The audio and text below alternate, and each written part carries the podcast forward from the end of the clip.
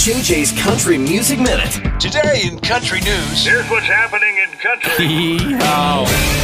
The Country Music Minute is brought to you by Rusty Eck Ford. Is a future star born? If you missed it, check out the video of the kid crushing Save Me by Jelly Roll and Lainey Wilson at his high school talent show, the reaction of the students, and then his reaction when he finds out Jelly Roll took notice.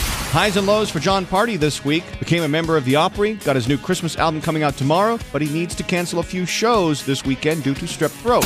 Sticking with Christmas, it's going to be a must have on your Christmas playlist. I just added it to mine. Scotty McCreery released his first Christmas song in over a decade, and Feel Like the Holidays is perfect. Taking a page out of Taylor Swift's book, Dolly Parton is giving you a first listen to her new album Rockstar, and you can get it at the movies on November 15th and 16th before it's released on November 17th. And Luke Bryan, Chris Stapleton, and Little Big Town are among the initial list of performers for this year's CMA Awards. Jelly Roll, Old Dominion, Lainey Wilson, Megan Moroney, Carly Pearce, Tanya Tucker, and K. Michelle will also perform. More country music news at KFDI.com and the 101.3 KFDI app.